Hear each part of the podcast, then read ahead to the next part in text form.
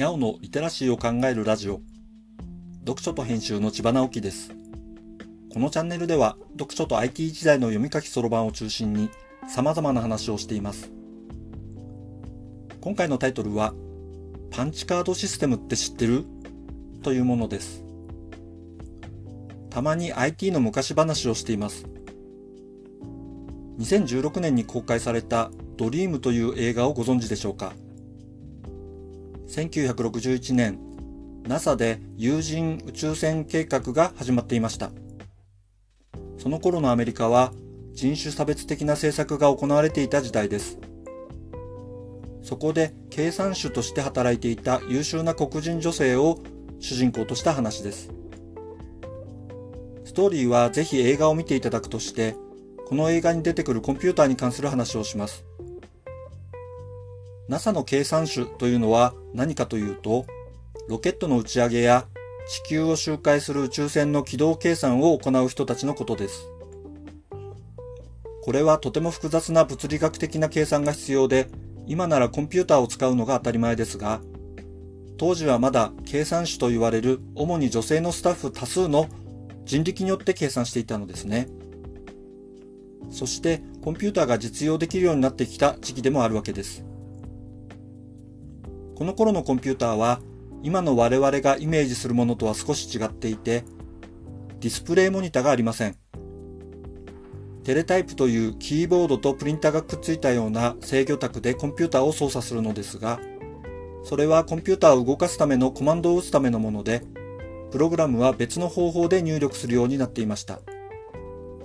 そこで出てきた方法がパンチカードシステムなのです。カードの大きさははちセンチ かける じゅうはちセンチくらいで、長い方向を横、短い方向を縦とします。このカードには横方向にはちじゅっけたの文字列を打つことができます。縦方向はじゅうにこの穴開け位置があり、そこに開ける穴の位置の組み合わせでいち文字を表すようになっていました。このカードにソースコードを打ち込んでいきます。ソースコードのいち行にいちまいのカードを使うので、ソースコードの行数分のカードが必要になるわけです。これを事務机ほどの大きさのカード選考機を使って作るのですが、その前にプログラムをコーディングシートという原稿用紙みたいなものに手書きするのです。それをパンチャーさんに持って行ってカードに打ってもらって、カードデッキを受け取って、それをコンピューター室に持って行って、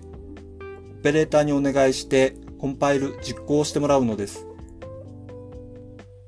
オペレーターはカードデッキを読み取り機に置いて、読み取り命令をテレタイプの制御卓から打って、コンパイルして、コンパイル結果のリストをプリントして、誤りがなければプログラムを実行して、その結果もプリントして、やっと結果が返ってくるというわけです。最初に紹介した映画には、そんなコンピューターが少しだけ出てきます。プログラムを効率よく作っていくために、便利なサブルーチンのカードデッキを使い回すこともあり、